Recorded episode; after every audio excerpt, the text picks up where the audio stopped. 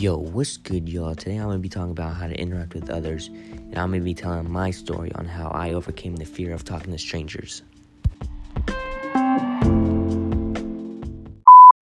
Yeah, guys, so my name's Daniel, and I'm gonna be telling my story.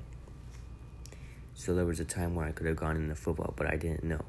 I was just chilling on the sideline, and Coach Martin said, Who wants to go in? And I was quiet and shy, so I didn't say nothing but it was just a thought of, no, I'm scared, or no, I don't feel like it. But then I realized that I can decide what I want to do, but it's really when I wanted to get out of my comfort zone. And then I realized to discipline myself and see the outer world. It's the fact that I it's on me and I have to change my mindset. I have to show others what I can do. And from that day forward, I was starting every time I showed up to practice and worked hard because I made one mistake and turned it into one thing that someone can notice me for. Martin's favorite words are, go show them what you can do and be different. Then I became a high schooler. Everyone there was a junior or varsity. They would not let others go down and or let the linemen finish without them being cheered on or clapped on. It was just a matter of they do the most for a team to keep a quarterback safe and others safe. So I had to do the same. I had to interact with others and do my job to the team because I was committed and others were too. There was also a time where I didn't know the plays and I had to go ask coach for the play and what to run.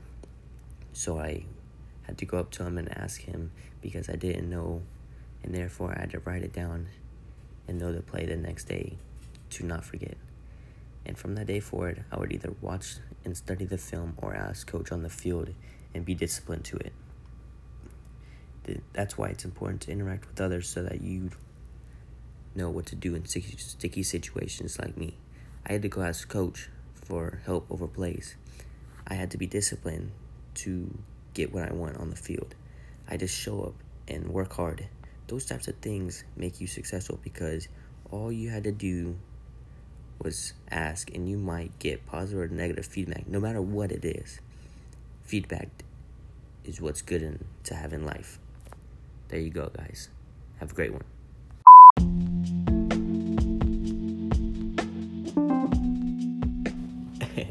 yeah, guys, that was my story. I'll see you on the next one. And that's all me.